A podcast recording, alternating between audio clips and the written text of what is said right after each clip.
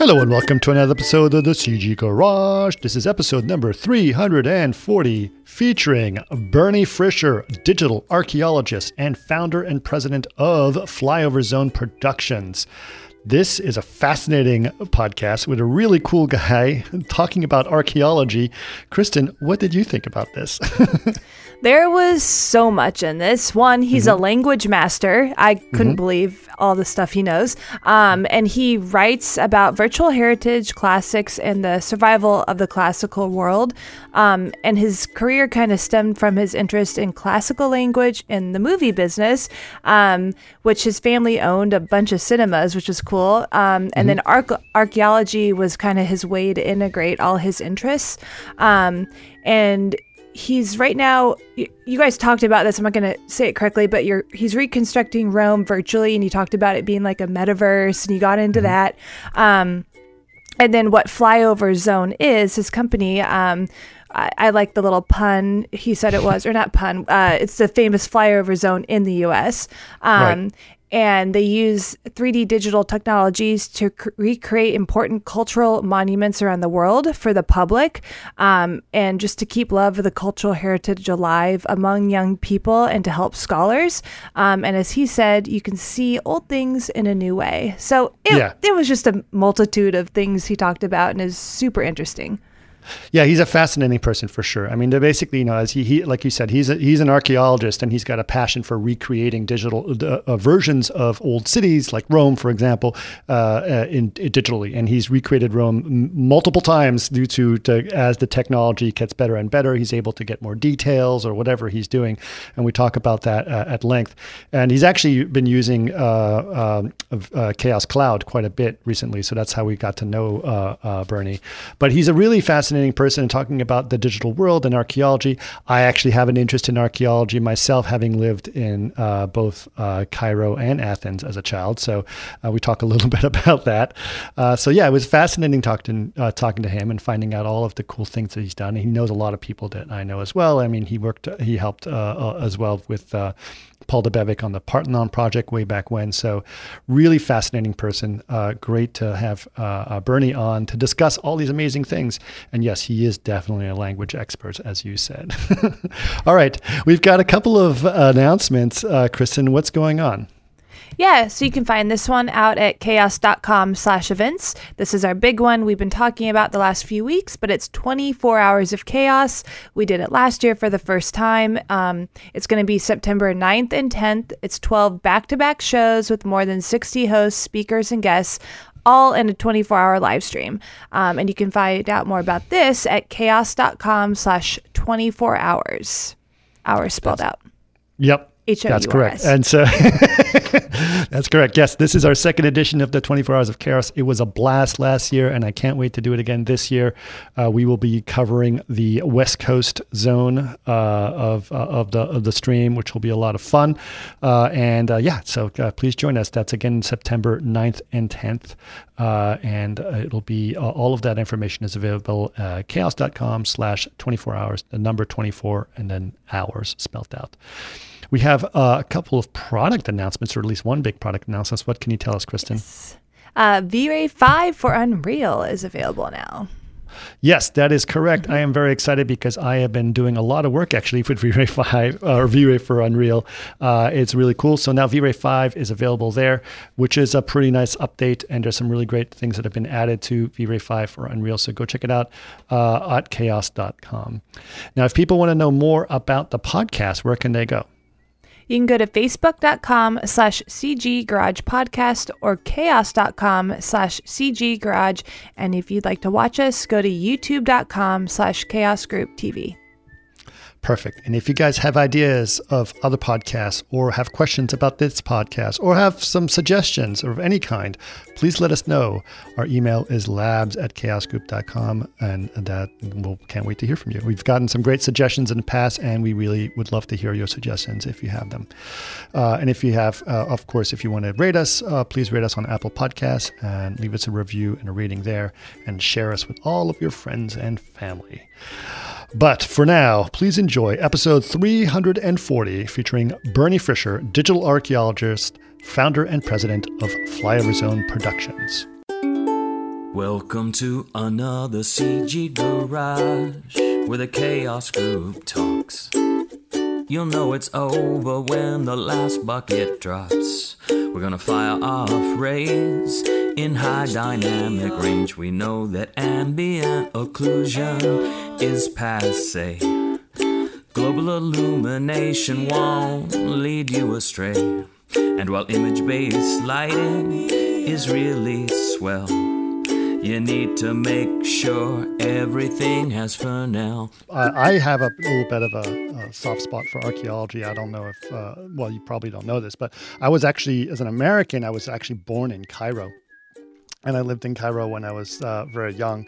And then after that, we moved to Athens. So uh, oh. I spent a lot of time in both uh, Egypt archae- Egyptian archaeology and, and, ancient Greek archaeology. So I do have, and we have a lot of archaeology friends, as you can imagine. So I'm very curious about this. Uh, and, uh, you know, I'd love to hear your thoughts a little bit about how you got into archaeology and then how you got into computer graphics and how you ended up marrying these two things together. So a little, a little bit about your past would be fascinating. Great. Well, uh, thanks for inviting me uh, to talk. Uh, I appreciate it very much. So, to explain how I got to where I am now at age 72 as a digital archaeologist, we have to go back to my youth where I always had the uh, virtue. I was the virtue of interdisciplinary studies was instilled uh, into me even in junior high and high school. I went to a very innovative public school in Beachwood, Ohio, a suburb of Cleveland on the east side.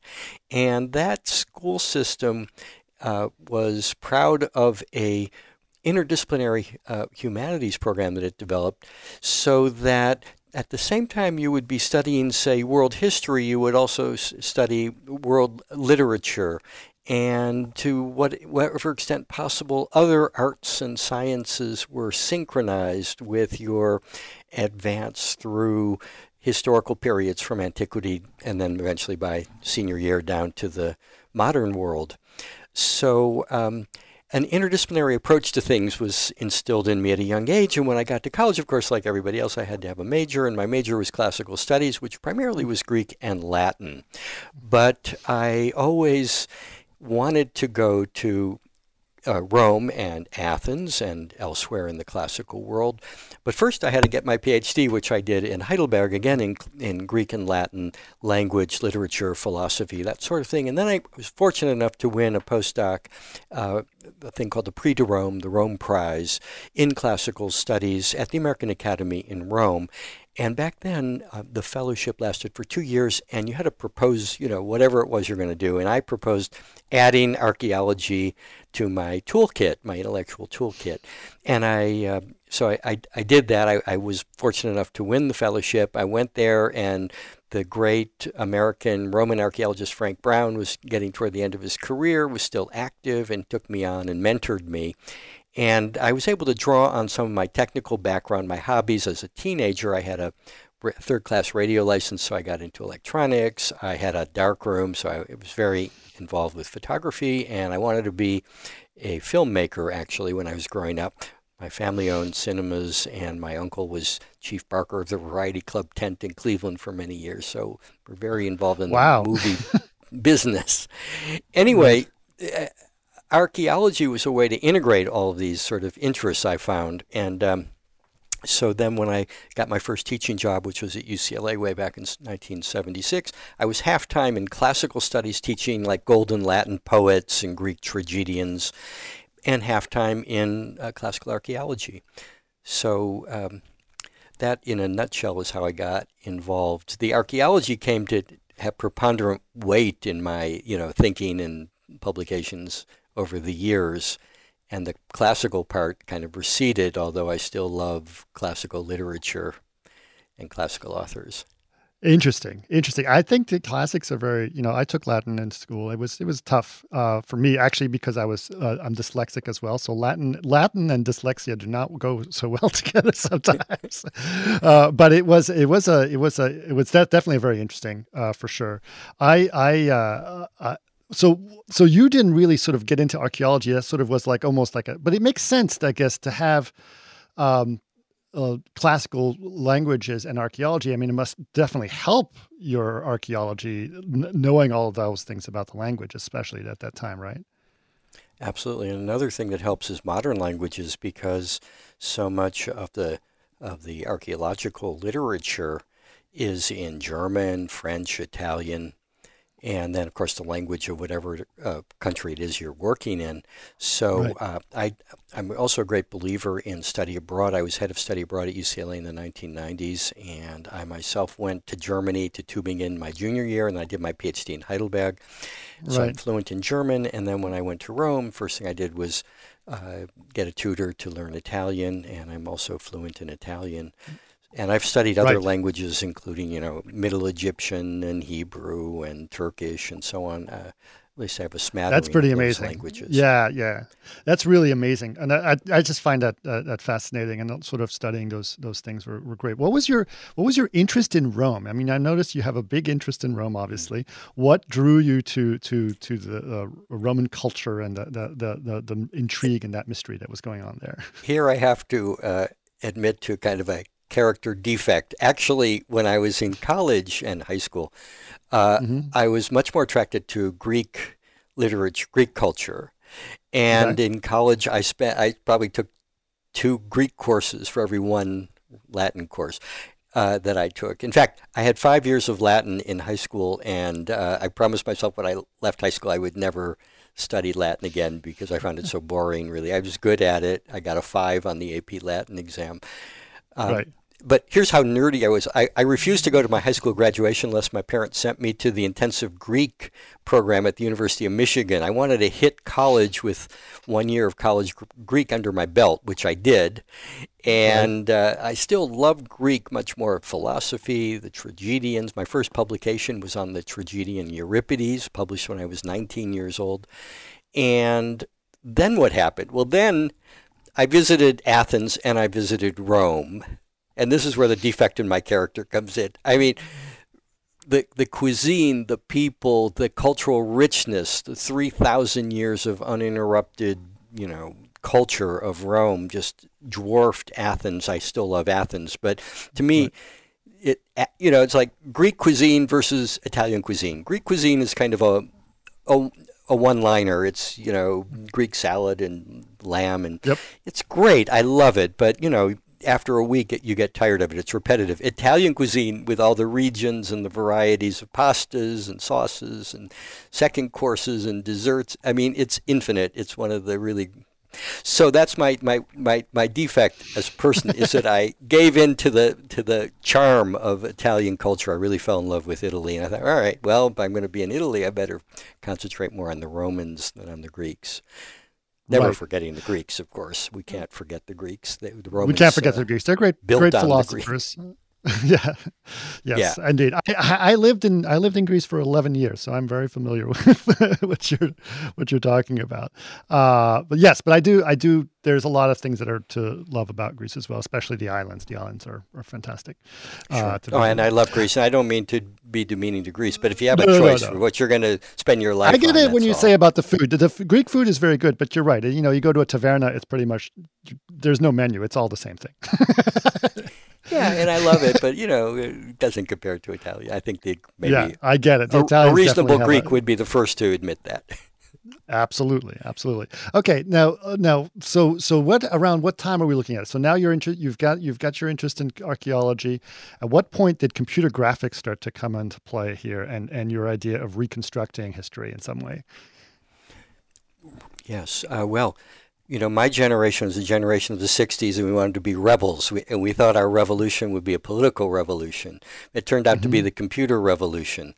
And, uh, you know, when I hear the people today making fun of or or making disparaging remarks about the boomers, uh, which I'm I was born in 1949, so I'm right in the middle of the boomer generation. Well, we gave you the computer revolution. That's that's our major contribution. So how did I get involved in that? Well, I started in physics in college. We had to learn computer programming, write a program, something very simple, which I did. That put computing into my mental map, and then um, when um, in the 1970s, I had a lot of friends that at UCLA, obviously, once I got there in the sciences, and one of them was a very close friend, a chemist who got her first personal computer in 1980. And I said to her, Should I get one of those? And started investigating it. By 1981, I got my first personal computer and got involved in the Personal Computer Club of UCLA, and I became head of humanities uh, computing in what 1987, 88, right before I went to mm. Italy to run the study abroad programs of the University of California in, in Italy for a couple of years. And uh, so that, that got me hooked on computing. I got a grant from the Getty Trust to put all of the digital uh, texts of Greek and Latin together onto a server and put it on the internet, which was very new then. It was uh, really only available with a Defense Department contract. And make it available at the Getty Research Center and at UCLA in my department. We did that. I think I can claim to have been the first to put the Greek and Latin authors uh, onto the internet. And then um, of course, as a, somebody who's doing uh, 50% of his career, spending 50% of his career in archaeology, I wanted to also uh, apply computing to that. So as early as 1974, I had this vision of digitizing a great physical model of ancient Rome. And I studied different technical ways of doing that, uh, starting with video and video disc and uh, by 1989-90, we, I could see that just digitizing that physical model wouldn't cut it because it was lacking in, in detail, architectural detail, to warrant a close look. It was made to be seen from a balcony. It's at a scale of 1 to 250, blow it up 1 to 1, and you got a lot of kind of blank white plaster walls of, of, the, of all those little models. So mm-hmm. I needed to get into CAD. Luckily, UCLA, School of Architecture, where I had a very dear friend uh, famous ar- architect um, who died of AIDS, unfortunately, in 1996. But he introduced me to the CAD group, computer aided design, that was, and UCLA was one of the centers for where CAD was developed. And Bill Mitchell was uh, the professor who was driving that, became the head of architecture at MIT, and oversaw the Media Lab, the famous Media Lab. Yeah. And he was a friend. So I became aware of this, and there was a thing called the Urban Simulation Lab uh, in the School of Architecture, which was dedicated to making 3D models, first of downtown LA and then eventually the whole LA basin. I took the course in 3D modeling, so now we're like 1994, 95. I got a yeah. grant from a local foundation, started on Rome Reborn, the digital recreation of ancient Rome in the same period. That's why I was studying this. So that's how that came about. I was just fortunate to be at a place where CAD was very strong and I knew the right people and got involved that way. That is a very important part in time in the digital world. I mean, I went to I went to architecture school, believe it or not, in '93 uh, at Rice University in in, in mm, Houston. great school. And yeah, and uh, yeah, and it it was we were just studying all the stuff that was going on digitally. I gravitated towards the computer graphic area. People were like, well, you know, I guess I got to learn CAD. I was like, no, I want to go all the way with computer graphics. And I sort of definitely knew what Mitchell was doing and all the all the stuff and the the the, the model of the LA basin, very aware of that. So you were right hmm. in the thick of it at that time. Yeah. That must have been a very exciting time. It, it, it was. Uh, and, you know, we had the attention of the trustees of the Getty Trust, and they mm-hmm.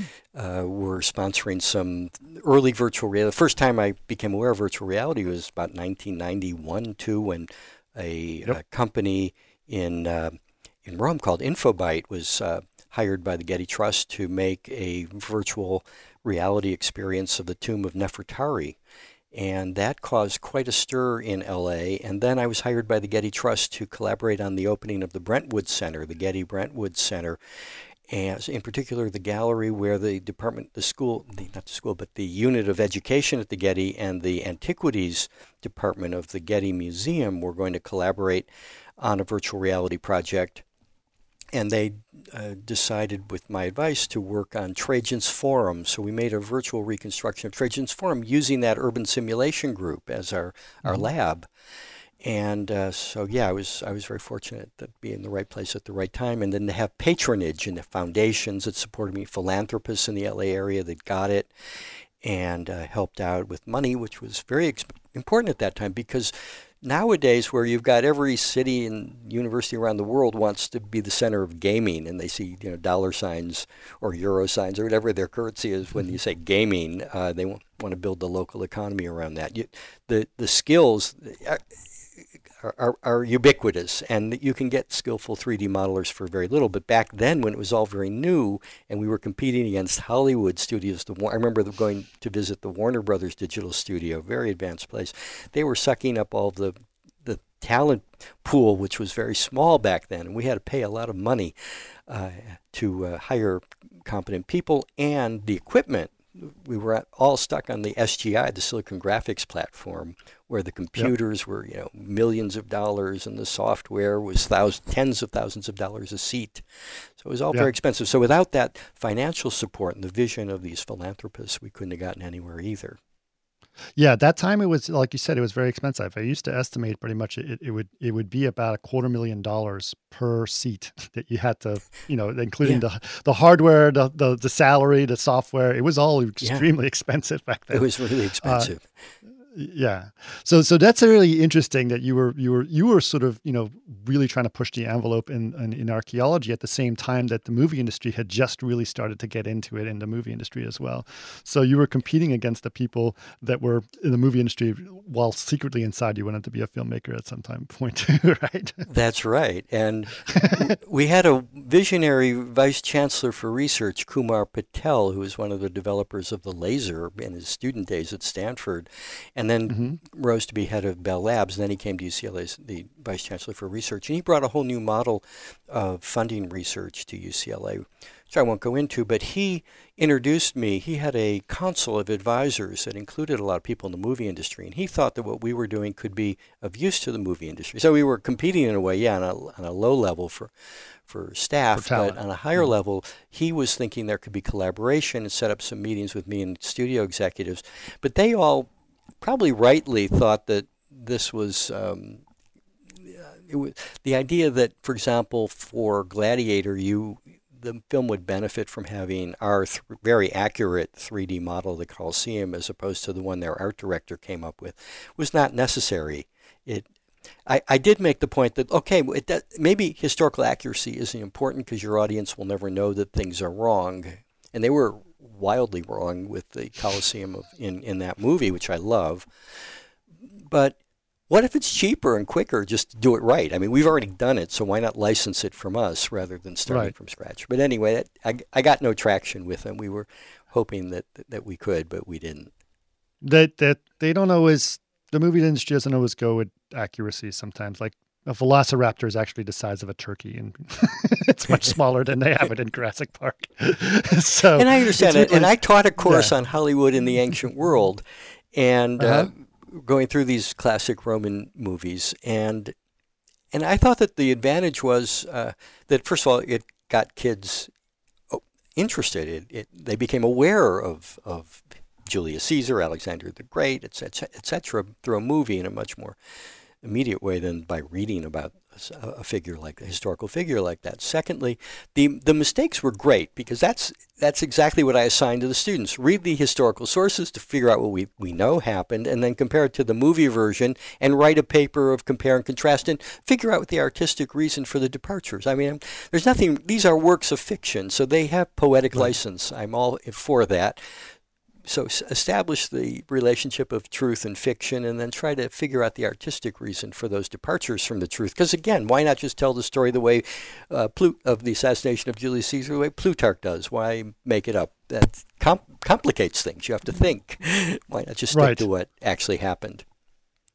yeah, absolutely. That sounds fascinating. Now, it obviously makes sense. You know, uh, you know, I, was the computer graphics and CAD makes sense when it comes to architecture, but reconstructing historic things on the computer to preserve them in a digital fashion also seems to be make a lot of sense. Was what I mean, besides the idea of preservation, what was the other motivations that you felt were important uh, in digitizing archaeology in, in, in, that way? Well, the field of uh, Roman topography, so the history of the city of Rome, uh, when I came along was completely disorganized. I mean, I, I remember a professor of the subject from University of Illinois uh, gave me a tour, very kindly, gave me a tour of the Library of the American Academy of Rome, a great research library, uh, to point out just what are the classic uh, reference works uh, available for studying the city of Rome in antiquity. And we were popping around the library. There was there was no synthetic work, and uh, was really just a mess. So luckily, I was there for two years. I devoted myself nonstop to the study of ancient Rome. I had a great mentor, Frank Brown, who'd been there since the early 1930s and, and poured out his heart and soul into uh, walks and talks with the fellows to uh, orient us to the ruins and, and the way the city really was. And then we had that physical model. And that physical model was really important that I referred to earlier of the built over a 40 year period by Italo Gismondi, and uh, some model makers and displayed in a museum in Rome, the Museum of Roman Civilization. And so this all gave me the idea that, look, the easiest way to integrate all this knowledge is through a model. Now, we have the physical model, but the physical model doesn't talk and you can't mark it up. It's not interactive. The good thing about digital technology is you could click on a building, say, what is this? And open up a window and get some basic information, get some links so do a hypermedia approach where you can bring in the different disparate resources right all together with the visualization that, that, that they re- refer to. So that was that was the idea that the educational use that and I really believe that for example our company has tours of ancient Rome and now we're doing Greece and Egypt and and Tenochtitlan Me- ancient Mexico City and I really believe that you know, since these are put together by experts, they reflect the reconstructions developed by experts, and then the same experts turn around and write the scripts or are interviewed um, in our presentations, in our guided tours, that after three hours in our Roman Forum, for example, the average intelligent person will know as much or more than a PhD in the subject, a young PhD in hmm. the subject. Um, because it, uh, it's like you know what, how who will know more about the symphonies of Beethoven? Somebody who's an intelligent listener knows understands music, but listens to say the Herbert von Karajan recordings of the nine symphonies, or somebody who comes to Beethoven for the first time and st- and only has the musical scores and sort of laboriously goes through them. I'm not saying that that can't be a good and valid approach too, but it'll obviously take a lot longer than just sitting back and listening for whatever it would be nine to 12 hours to uh, all the symphonies. Yes, it, it's true, but there's also the. I mean, I think there's something visual about it that allows you to learn. You're able to to remember things much better with yes. a visual reference. Yes, right? absolutely. And, and to see and things visual... and to have insights and to have new ideas even, to go beyond what we already know. And that is on the research side. So I think the main thrust of what we're doing is it was always from start educational, but it also involved what I call empiricism or empirical studies supported by computer simulations. And the problem with the study of the past is it's never been empirical because we can never go back in time to run experiments or make observations. But once we have these models that are as accurate as we can make them, it's as if we have a model of a galaxy, and then we want to see, well, uh, you know, how far is it, how fast is it receding from our galaxy, or how you know what's its relationship to the other galaxies in its local area? Well you can't do that by observation because these things play out over you know, many many years millions of years way beyond one lifetime. And the, you can't go there and make the observations close up because they're also so far away. So you make in astronomy you work with computer simulations almost exclusively yeah. now. Yeah, but okay, and the so, same so, thing with historical problems. We can't go back in time, but we can recreate the past and run experiments and recreate experiences.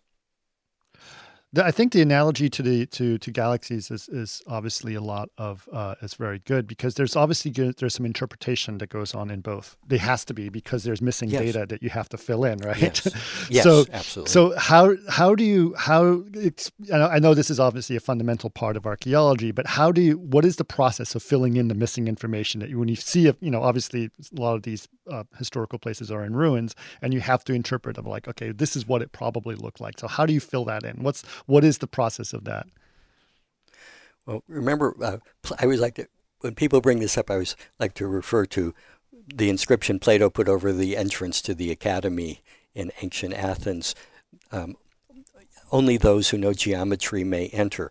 And what I say for archaeology is only those who can tolerate uncertainty may enter. If you don't like uncertainty, go into some other uh, branch of, of, of study, like, you know, 20th century history, where your problem is the opposite. You've got too many documents, um, right. too too much uh, information to, to boil down and, and, and get get on top of. With uh, anything archaeological, you're always going to encounter the problem of uncertainty. So, of course, archaeologists have developed best practices for how to um, deal with uncertainty. And in this particular field, we have the London Charter and then the Seville Principles of Virtual Archaeology that have developed. And I was uh, a supporter of these two initiatives.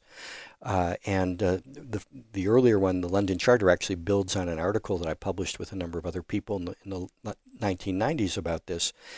And um, the best practice is, first of all, you you have to be totally honest and open first with yourself to start out with, but then eventually with your audience, whether it's a professional audience or the general public.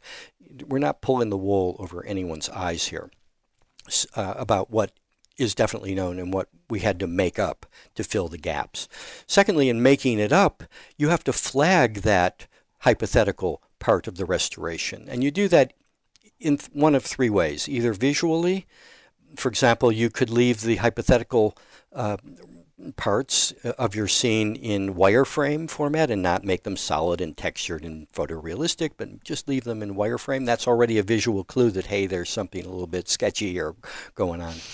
Uh, or you could do it textually. You could just write, you know, in the level of metadata, you can say, you know, in this scene, we're for, we for sure know the foundations and we know the first order, but anything above that, that superstructure is um, has been supplemented and then you have to give the reason or the, the method, usually on the basis of analogy. Okay, we don't have this particular apartment building, but we, we know enough about it that, and we know that there are only a certain limited number of types of Roman um, apartment buildings. We know what type it was, so we can guess what it must have looked like. Um, you give the reason. And then the third approach is a hybrid where you, you could have a visual clue and obviously the text textual explanation going along with it. And um, so, in, in effect, I always like to say this is in, in, in the Gutenbergian medium of scholarly writing, it's like having footnotes. The uh, obligation that you have as a scholar is not just to give your conclusions and your opinions, but to flag any disagreement, any alternative views, and at a minimum, you would do that in a footnote where you would cite the alternative view and ideally say a few words about why you think your view is better than the alternative view. So these are, are in effect, our footnotes. And, with the, and this is a very big thing that we had to work out in the 1990s. How are we going to tame, you know, I actually talked about it this week, tame this new medium for scholarly use, for scientific use? Right. And it had been developed for artistic use, which is great but we're going to tame it as scholars and do the same kind of things like footnotes and bibliography uh, that uh, I'm going to move this a little bit farther away because I think okay. I'm getting some pop. But um, that we would do in, in writing, we had to figure out how to do the same analogous kinds of moves, intellectual moves, uh, in this visual medium. Yeah, absolutely. I think it's a very interesting thing. You know, I think the visual medium is is really fascinating. Um, in one of one of the people who influenced um, my my passion in computer graphics really actually lied in, in lighting, believe it or not. And uh, one of my uh, people who influenced a lot of my uh, the things that I do and inspired me a lot of ways is actually Paul Debevec, who's now a good a good oh, friend yeah, of mine. A friend of mine. Yeah. Yeah, yes. and uh, Paul Paul was really his some of his first big projects that got a lot of notoriety were specifically about archaeology and about things like that. In fact, I think I helped him a little bit with the Parthenon project, which was incredible. I helped him with the Parthenon project too. Just at the, okay. initially the level of introducing him to some of the people that who knew a lot about the Parthenon. Yes, right. and uh, it was a great project it is a great project and it really sort of taught me a little bit about how how far you can get into details and how far you can try to preserve the truth right? Like it's like this is how far paul could get. And it's like based on the information i got this is how much i could get out of it. And it was really a fascinating project and i thought it was really well done. And it certainly revived my interest in in archaeology in the in the in, in that medium. But how you know obviously from 1990 early 1990s to today, computer graphics has changed quite a bit. And so how has those changes? How have those changes uh, affected what you're able to do and what you're able to see and what you're able to to use this this material for? Can you can you tell me a little bit about how that evolution has helped you guys? Yes, I always say that I obviously did something wrong in a previous life, and I'm being made to pay for it by having to rebuild the city of ancient Rome, which is 7,000 buildings in about 25 square kilometers. Not once, not twice, not three times, but we're on the fourth time. partly because, uh, partly be, I would say largely because of the changes in computer graphics, where we can do more and more, and it looks better and better, and we can go from only being able to realistically for our end user provide still images to realistically provide um, you know 1080p video to now being able to finally do what we set out to do way back when I first proposed doing this in 1986 at a private conference at Apple, which was my paper was published in 88.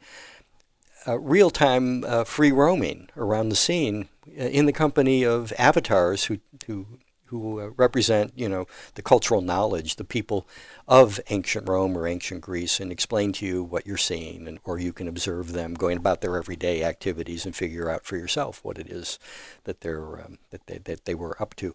So finally, we're able to do that. We finally uh, have the uh, ability. I've got some great staff in my company. Luckily, we continued to attract support. I mean, obviously, it had ups and downs. The 2008 recession didn't help at all, set us back for a few years. But in recent years, we've had um, some very generous support again, uh, investing in the company. And we've been able to put together a crack team of, of CG specialists of all kinds who range as far afield as Georgia and Alexandria, the country of Georgia, Tbilisi, and Alexandria in Egypt, uh, but also locally here in Indiana, um, we have some uh, wonderful uh, graduates of the of my university, Indiana University, because my other hat that I wear is a professor of informatics, archaeoinformatics, to be precise. Oh, okay. I teach I teach wow. virtual arche- virtual heritage, we call it. Virtual so, heritage. Well, um, I don't know if that was too vague, but uh, but in those in broad strokes, uh, our project, our project primarily Rome Reborn. We said Rome was our laboratory. Once we figured out how to do ancient Rome, we could do anything. So now we're moving into Athens, as I said, in Egypt and Mexico, and we eventually would like to cover the four corners of, of the earth. Um, we the, all these changes were driven by improvements in the hardware and software that allowed us to do more and more and get a better visual quality at, at the same time. So it was a great twofer.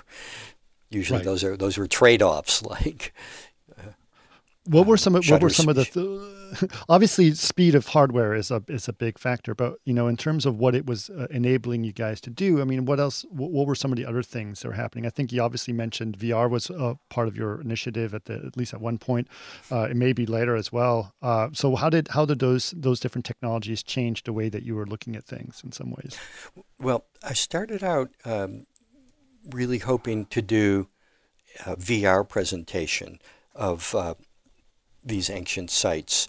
And uh, UCLA Architecture School was very um, had a very close working relationship with SGI, and had um, SGI equipment, and we had a um, a, a, so-called um, visualization lab. We had the what did they call that? The that three that 3D sc- screen that was curved in two dimensions and had the hmm. active mm. stereo glasses I forget what SGI called that screen, but we had that at UCLA. It was cost a huge amount of money, and that was available for our group to use. Um, so that's what where we started was immersive virtual reality. But then, um, since we could only output our work on that platform, and most colleges and universities, let alone high schools and the general public, didn't have that equipment um, and had no access to it we thought, all right, well, let's be realistic here and let's output for just a standard Mac or, or, or PC. And that means we're going to have to settle with, as I said, 2D views, maybe panos. We can generate pan- panoramas. We had some NSF funding to do that, to output our real time model as a series of panos around the Roman Forum. Did that project in 2002 to 5. And then video, okay, we can render out frames of video at different resolutions, which has always gotten, you know, I, we started out, we didn't even, we started out at SD and then got to 720 and then 1080 and then 4K and 8K. Um, so, but we always wanted to circle back and do the real time uh, version with free roaming, uh, not necessarily for a totally immersive um, um, monitor headset or cave or, or, or whatever the various uh, uh, platforms might be for virtual reality, but even at the level of a smartphone. Um, but just allow people to move around in real time, which is um, requires a lot of computing computing power and requires a lot of cleverness in the way your developers uh, put the virtual world together, especially if it's a big thing like a city, as mm-hmm. you know. So. Um, that's the way in which the changes of technology have impacted us. But I think we've reached a kind of a golden age here where the cost of doing this and the knowledge of how to do it uh, across all these different platforms has reached a point where it's now possible to, to implement the original vision of the mid 1980s. Right. Right, which is interesting. I think obviously, you know, real time real time technology has changed quite a bit, uh, just recently, uh, and I think that's obviously highly driven by the game world. That is now the game world is trying to enter the uh, the the rest of the world at the same time, right? So yes, uh, yes those and those tools are. Go ahead, yeah. Yeah, and like our development team uh, here locally, the grad the graduates of Indiana University are coming uh, out of computer science and, the, and our game program, and so that there there's a lot of talent also that's uh, been gifted to us by the game industry, and right. not everybody who graduates from the game industry can get a job in the game industry. Right. Well, you could always develop, you know, Grand Theft Chariot in Rome and make it a an, an, official, make a little bit of both. It's like, yes, you're playing a game, but you're going to learn about ancient Rome at the same time. yes, well, and indeed, we we we uh, do want to circle back and, and work on a app that's almost finished, which is called the uh, uh, Historical Games of Ancient Rome. It's not, not going to be called that. It's going to be called Spectacles of Ancient Rome. It's going to be chariot racing, the gladiatorial combats, the animal hunts and uh, the sea, mock sea battles. And we're pretty close to finishing that. And if any viewer out here uh, is connected with a major game company, we've got it. We've we've got it all mocked mocked up, and mm-hmm. it's functional. We know the rules and everything.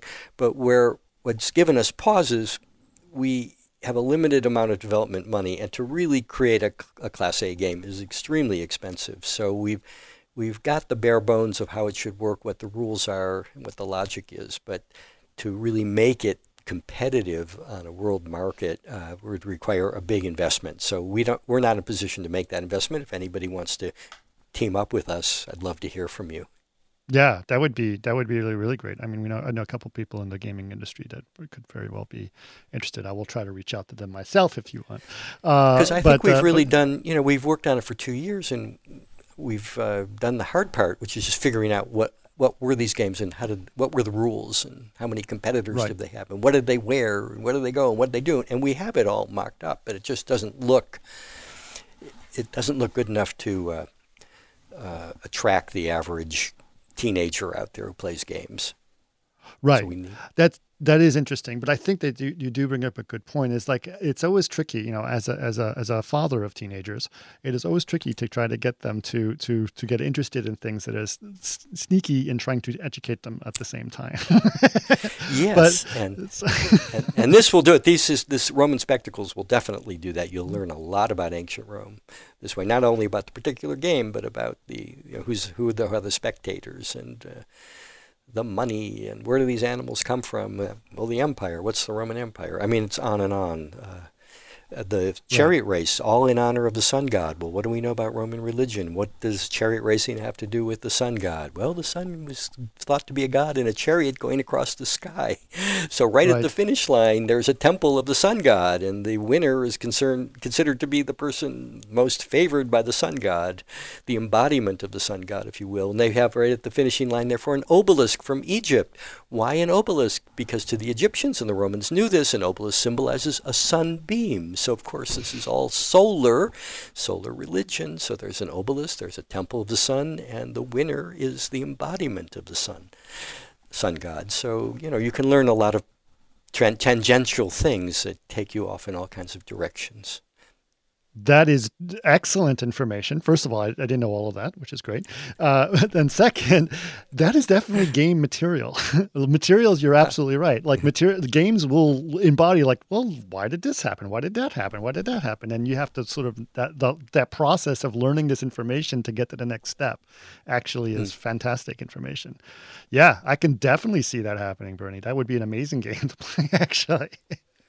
Or the chariot um, races, the teams, the reds, the whites, the greens, the blues, and the way in which the you know we have people who are fans of the Yankees or the Dodgers or this or that team. But in Rome, the population was divided between the fans of these different circus factions, as they were called, the circus teams, which all had their colors, and the colors are expressed in the uniforms of the jockeys and the decor- decorative elements that the horses wear, and uh, etc. And then you can get into the political figures who, who uh, you know, invested in these games, like Trajan, who built this, the final version of the Circus Maximus that we think could seat somewhere between 250 and 350,000 spectators. Big place. Wow.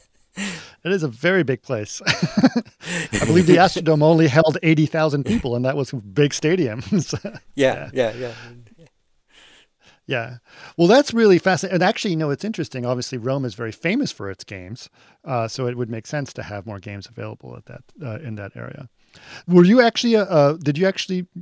Were you interested in video games at all during that whole process? When you were doing things, or, or? Very little. I know very little about uh, video games. Um, mm. Star Trek was included with my Kaypro, my first computer, and uh, I, I, I went through a phase of being obsessed with that. And my my stepdaughter, when she was a teenager, teenager was given the original Pac-Man, and I remember scoffing at that. But then we were on sabbatical in Rome, and I saw it lying around in the apartment, and I went off uh, and hid myself in a bathroom with it. And I remember my wife and stepdaughter went going around the apartment saying, "Where are you, Bernie? Where are you?" And I was too embarrassed to say that I was holed up in the bathroom playing Pac-Man, but I became quite addicted to it. But I didn't keep up uh, with it, and um, I, I sort of regret that. But I, on the other hand, uh, I have a very long list of publications, and I've right. been at many universities, taught many different subjects. So I have the feeling that the price I would have paid would have been in my uh, scholarly productivity. Well, I, my staff, my young people who work for me know all about video games. So they, yeah, they well, that's great. That's great. I mean, I definitely think there is there is a history of computer gra- computer games uh, that uh, have are a lot of interesting history to them. There was a there was a game called Civilization that was very popular. Oh yes, uh, uh yeah, I and, know about and Mm-hmm. So, Sim so City, I, I love. Sim City was City. another one that I actually got deeply involved in. Needless to say, Civilization, Sid Meier's uh, Civilization. We had a sponsor at when I, my UCLA days in the mid '90s when that was just getting started, who wanted to team us up with uh, Sid Meier and thought that a 3D version of that, because at that time it was totally 2D, yep. could be could make sense. And I think he may have actually gone off in that direction eventually. Yeah, I think that, I think it's that's true. I think I think what's really fascinating is obviously the the the the obvious nature that that archaeology and computer graphics, uh, by its very nature of simulating reality, uh, yes. is is uh, plays a lot to do with each other. So getting into the uh, getting into games uh, makes sense to me. Um, I also find it interesting that you were talking when you were talking about how how much films uh, deviate from reality from those things because of uh, artistic licenses that happen. And it's sort of, yes. I feel it's a little bit of shame sometimes, obviously, but also, yes. as you mentioned, it's, you know, and notable. I was just talking to a hedge fund that somehow has discovered us, uh, invests in metaverses, and they went, what's your vision? So I said, well, okay, we're, we're Flyover Zone, the virtual tourism company. So we're doing virtual tourism. But for us, that's just the low hanging fruit because we recreate these places. And so then the easy thing is just to take people around and explain what, what we did and what they're seeing. That's virtual tourism. I love it, it's very important. But the real vision, again, going back to that 1986 uh, paper that I gave at Apple, um, was the the metaverse. It was. Uh, let me cut to 2007. We gave a press conference with the mayor of Rome when Rome Reborn 1.0 was finished, and it got a lot of coverage in the international media. And Second Life, Linden Linden Labs contacted me the next day and said, "We want you to put Rome Reborn into Second Life." So, you know, we studied that, and the basic problem, initial problem, was well, what would this, what, what would go on? I mean, one thing, it wouldn't just be a ghost town, something would have to go on. So I came, quickly came up with this idea that I called ancient life which was again going back to the 1986 paper. What's ancient life? You come into ancient Rome as a freedman, as a recently freed slave, so you have very low status, status and hardly any money. And by learning a trade, uh, you you start accumulating uh, wealth. Obviously, first at a modest scale, but you should learn to invest some of that wealth in your child. Everybody will be encouraged to get married and have at least one child, and you educate that child. Now, Rome was a, I always used to say at UCLA when I started my Roman civilization classes, which I taught for many years to as many as 500 students, the Romans were the Americans of antiquity. Why? Multicultural society, merit, in principle, meritocratic society, where people could rise from very humble origins to the very top and uh, a very open uh, society, very tolerant society with all kinds of religions and nation, people of racial and, and uh, religious background, all Roman citizens. Eventually, Roman citizenship was granted to all freeborn people within the confines of the Roman Empire, which went from the Scottish English border all the way over to the Iraqi Iranian border, so really big place. And um, it, Therefore, the game of ancient life was start low and see how far you can rise. But the game ends after uh, a certain limited period of time, like three months or six months. And then everybody is reincarnated as their child. So therefore, it's worth investing in the education of your child, who inherits whatever wealth you've accumulated, your, your dwelling and whatnot. And um, if you if this if the kid has had a good education, has been rubbing, you know, sh- shoulders with other higher status people, and we can attest this in Rome. Say the poet Horace was the son of an ex-slave in southern Italy, Venosa, Venusia, and he was sent by his father to study in Rome. And who was he studying with? He was studying with uh, people in the cultural elite. So then eventually becomes the court poet of, of the Emperor Augustus. So he went from nothing to the top. Right. Uh, in, and, and, and, and so that's the way Rome was, and we want people to understand that. But the way you rise up is by playing, is by role playing. So you learn how to be a cobbler, you learn how to make clothes, and you get some money. And meanwhile, Rome Reborn is is largely apartment buildings. Rome was of the 7,000 known buildings, 6,800 were apartment buildings, and Rome Reborn, although since we use procedural city modeling, we could have built out the interior spaces. We didn't because there's no need to. But one of the things could be there's a lot of building out to be done. So as you earn money and you get your identity, you can build out your own apartment. And you can buy and sell apartments, you can buy and sell clothes. It's just like Second Life used to be. People right. became millionaires, right?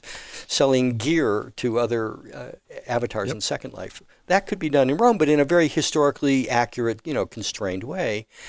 And that would be an educational game, but it would be a game. And I think it would, again, if anyone's listening who, who wants to help us develop that, it would require pretty serious investment. But this hedge fund seems to be considering doing that actually at the moment. I think I it's like fascinating. I mean, you mentioned you mentioned Second Life obviously was one of the first metaverses, uh, uh, and you know since then I think obviously there's a lot of ideas of what a metaverse is and what it can do and where it serves.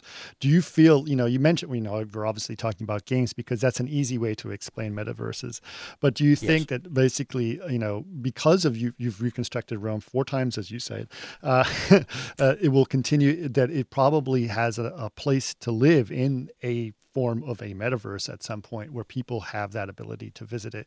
Tourism is one way to do it, but you're actually referring to a place to live in a sense, virtually yeah. live in some ways. Yes. Well, that was the goal. Uh, right. Actually, the goal was even crazier. It was we're going to lock you into like a phone booth, call it a cave. Mm-hmm. Uh, we actually didn't have that term in 1986, but it, it, it it came to be called the cave. Mm-hmm. Um, that display with up to five walls, uh, with uh, uh, you know computer projection behind each wall, so you seem to be in this virtual world simulated on the walls everywhere you look around you. And you weren't going to be able to emerge until you became fluent in Latin, which I thought might take about two weeks. and even to get the food slipped under the door and the water to stay alive, you'd have to learn how to ask for it. Wow. That's uh, that's that's that's pretty crazy, but uh, I like. Yeah, it. but I, I, have retreated from that extreme position. I think okay. even even in the metaverse version I was sketching out there, I think you, it would be good. I think you'd be rewarded, and you should be rewarded if you could learn a few words of Latin, or if you're doing Athens, a few words of Greek. But yeah, let's we don't have to we don't have to uh, insist on fluency. I think that there's people definitely like you know computer games. Definitely people like challenges, and challenges are much harder than I think that the the. So I think that's a good idea. Starvation, I don't think is necessarily the correct motivation, but but, uh, but I think that's a that's a that's a really good idea. Well, uh, I love I love you know what you're what you're doing. I think it's really great. You mentioned, by the way, we, we we've only passingly mentioned the flyover zone. So let's tell, to give us the big picture. Tell us a little bit more about flyover zone, what it is now, what you can do with it, and where you plan on taking it in the future.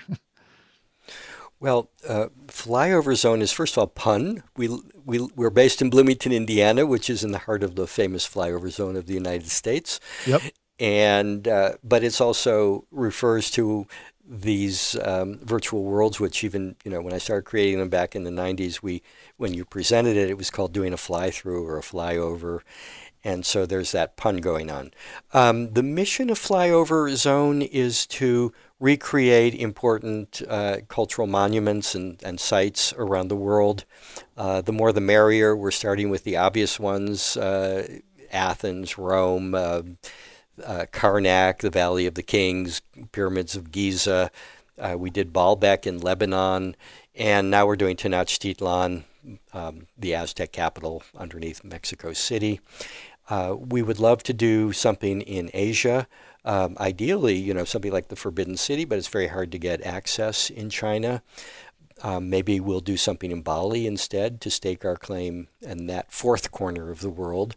And you know, obviously in in in, in Mesoamerica, uh, there's much more that we could do. We could do things in North America. Well, we can't do everything, and I'm sure others will come along to do other things. We seem to be the only ones doing it this way at the moment. And the key thing is always to involve the world's experts on whatever site it is that we're concentrating on. And if we if we can't get the experts, we don't do the site. And luckily there are, you know, and the World UNESCO World Heritage Site List gives us our targets. It's about 1,100 sites right now. We've got that all in a database. So if we want to do Site A and the expert on Site A just forget it, I don't want to do this, which by the way, nobody has ever said, but let's say they would say that, we would just go on to Site B. There's plenty to do, and we're a small company. We can only do a couple a year. Right. So that's the, the vision is to try to build this out. Why? To keep the, the love of cultural heritage alive among young people, first of all. Um, secondly, to generate, to, to create these resources that scholars can use as for the reason we talked about, these empirical studies, to by seeing new things or seeing old things in a new way, to have new ideas, new insights that wouldn't be possible um, otherwise, most likely. And um, so you know, we started with Rome. We then worked out in the Rome area, did Hadrian's Villa. We moved over to Athens and at the same time Egypt and Baalbek in Lebanon. Recently, we've put a team together for um, Mexico. And uh, that's where we are now. We're about uh, 10 full time employees, another 15, 20 collab- part time collaborators in eight countries on three continents. That's a lot. That's great. And do you, I mean, what kind of, obviously you mentioned, we talked about earlier how much harder it was to get resources to do things. Are you able to achieve, get more people to collaborate on this? Are, are you finding that young archaeology students are becoming very versed in, in computer graphics at the same time? Is this things, are these, are, is that, uh, you know, been able to overcome some of those hurdles? Um, I think that I wouldn't necessarily say that, although digital skills are, are, are spreading uh, like wildfire through you know all branches of the arts and sciences. Um, but we have the pros on our team who really can do that kind of work. What was most important for the young archaeologists, I would say, is just to be aware of what we're doing, not necessarily what we specifically are doing, but this kind of thing done by a lot of people now, and um, to support it be interested in it, support it, want to get involved in it. And, I remember in the old days, the hard, I would always say in UCLA in the mid 90s when I was trying to get support for what we were doing, the problem with getting support is I had to start with what's a computer? What's a file? What's a mouse? I mean, the background, the dependencies to get to what we specifically wanted to do were, were so many that by the time I got to what we wanted to do, everybody was asleep and totally bored or lost. Now, everybody gets that. And this we can cut right to the chase and explain what we're, we're doing. And so that's really great. I find that easy um, to do among young people. And then, you know, I've been doing Rome Reborn for a long time. If you look at the, all the videos we posted through the years, we're somewhere between three and four million views. A lot of these kids have, will have seen the Rome Reborn videos, you know, in some class or other. It's you know, there's even a Wikipedia article about it, and it's stated to be a successful project. I had nothing to do with it because you're not allowed to do your own Wikipedia articles, as you may know. But right. I was happy to see that they declared it a, su- a, success and a kind of a classic digital humanities project. Um, so I think it's generally well known. So that means that the kids coming along now who are in their 20s know it, know about it. At least they've heard about it, and so it's not that hard to get them involved. It hasn't been hard at all. We've been able to, as I say, nobody's ever said no when we've asked them to collaborate of any age, even the, the old people who don't know anything about the, the technology. The people, who, the most conservative scholars, the ones who do survey, who are just the facts and, you know, survey the monuments, they love what we're doing because we love what they're doing. We use what they're doing. They're the kind of experts we absolutely must have because right from the beginning, I, I, I saw there were, you know, free programs like, say, SketchUp, which I'm not sure existed in 1995 when we started, but think there were things like that that were free where any 10-year-old could make the Roman Forum, but, you know, what value did it have? The people we got to do the Roman Forum were the cultural authorities administering the Roman Forum and the people who've written the monographs about this or that feature of the Roman Forum. Those are the views that you want to concretize in 3D and um, visualize and, and that have some value, I think to people. Absolutely. I think that's that's yeah, absolutely. I think it's wonderful that you've, you know, obviously you're you're you're you're studying a hardcore in the past and you're using the latest technology of the future to do it, you know. So I think it's kind of a wonderful marriage of these two of these two worlds really to try to to do that and to communicate that to a lot of people in the way you have done. Uh, I mean, I I did. I, I've, I've, I was reading your bio and I was reading all this stuff about you before. I didn't. So I was like, wait a minute. I know all, all of that past of when that happened in the '90s and where, where we're like, what can we do with this technology and just starting to figure it out. It was a very yeah. important time. I remember back then they were saying in like 1990, 95, it was common to say virtual reality is a solution in search of a problem. Yep. That was said many, many times. There was a cliche about it. You know, very nice, but what are you going to do with it? But right from the beginning, I said, I know what the problem is. The problem yeah. is I've got stu- 500 students in a class at UCLA. I'm trying to teach them ancient Rome. I already told you the field was totally disorganized and complicated by the fact that, that all those disparate studies were in different languages, which the students didn't know. Let's clean this thing up and make it simple and approachable through a visualization. Yeah. That and virtual reality visualization, which was interactive, where you could move around and maybe even talk to an avatar who would explain something to you. Um, that I saw immediately. Yeah. So yeah. I definitely think I think that's great, and I think that you know you've the the original vision you had in the early '90s. You're still you're still getting closer and closer and closer to what that you're trying to achieve in that area, which is also nice. Finally, 80, 86, really, and you know, you can document. You can read on academia.edu. You can download my Project Cicero paper published in 1988.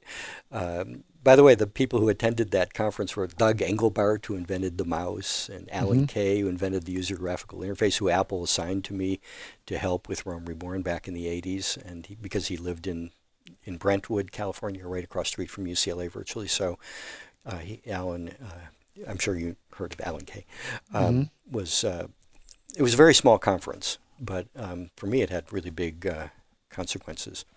That's awesome. Uh, the other point I wanted to make, though, about the modern technology in the ancient studies is actually this is not a new thing.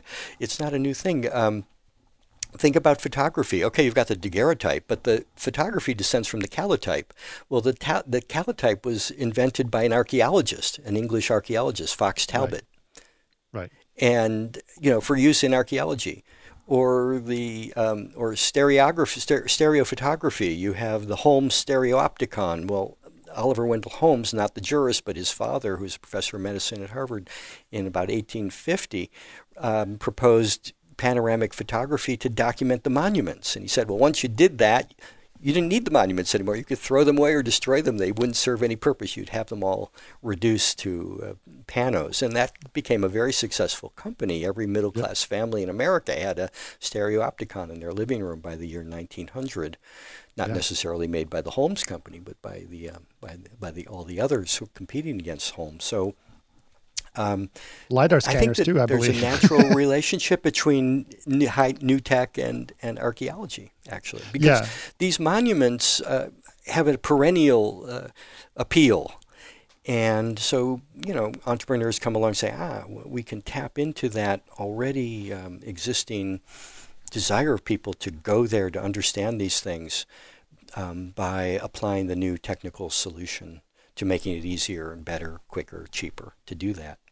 Yeah. And actually, like our company, you could say what in, in, our business plan, I start by talking about what is the company basically about. It's about the same thing the internet's about, disintermediation. But what are we disintermediating? We're dis- disintermediating a certain kind of travel. Well, other kinds of travel have been disintermediated. We have telecommuting, we have telemedicine, and now we have what you could call teletourism, except that that word, which we wanted to use, is um, is being trademarked by a company. Doesn't seem to be doing anything with it, so we have to settle for virtual tourism, which isn't quite as good, I think. But um, the the teletourism market, uh, in our sense, is very big potentially. The, the thing that we're trying to disintermediate is the cultural tourism industry, real world tourism industry which, according to the United Nations World um, Tourism Organization in 2019, was worth about $775 billion. And mm. we don't want to replace it, we want to enhance it. We want to help raise, we want, if we're successful, more people will go to Baalbek because a lot of people never heard of Baalbek, but by using our virtual tour, which is free, by the way, um, they will, it'll suddenly be on their mental map and they some of them anyway will want to go there. That's what we hope will happen. When they're there, they if they have it on their cell phone, they can use it as an AR app to, to do their own self-guided tour. And when they come home, they can deepen their understanding of what they've seen, keep the memory alive. Um, so we think that virtual tourism and real world tourism can work hand in glove, but that's what we're sort of disintermediating. Just the need to get on a plane and make that trip and spend all that money. Um, yeah. On top of which we're we're we're, we're showing you not only the ruins, which we do, but the way we're bringing the ruins back to life, which even going there is not going to do for you. Right. Right. Well, that's fascinating. I think I think it's wonderful what you're doing, and uh, you know, appreciate. We we're just over an hour, which is usually about the length of uh, our podcast, and I really appreciate your time. Fascinating stuff. I've I've I've always been, you know, like I said, I've always had an interest in it. I think it's because I was a, around a bunch of Egyptologists as a child, so maybe that's part of what it was. Um, but I really I really think this is a wonderful thing, and obviously your work you've done is is, is fascinating. I can't wait to see what happens next. I really uh, I'll be pushing for the uh, the Rome video game uh, because I think that would be a really great uh, great thing to have as well. So thank you so much, Bernie, thank, for doing this. Thank you, Chris, for inviting me. I greatly enjoyed talking to you. I'm looking forward to many more conversations with you, online or offline. it sounds great.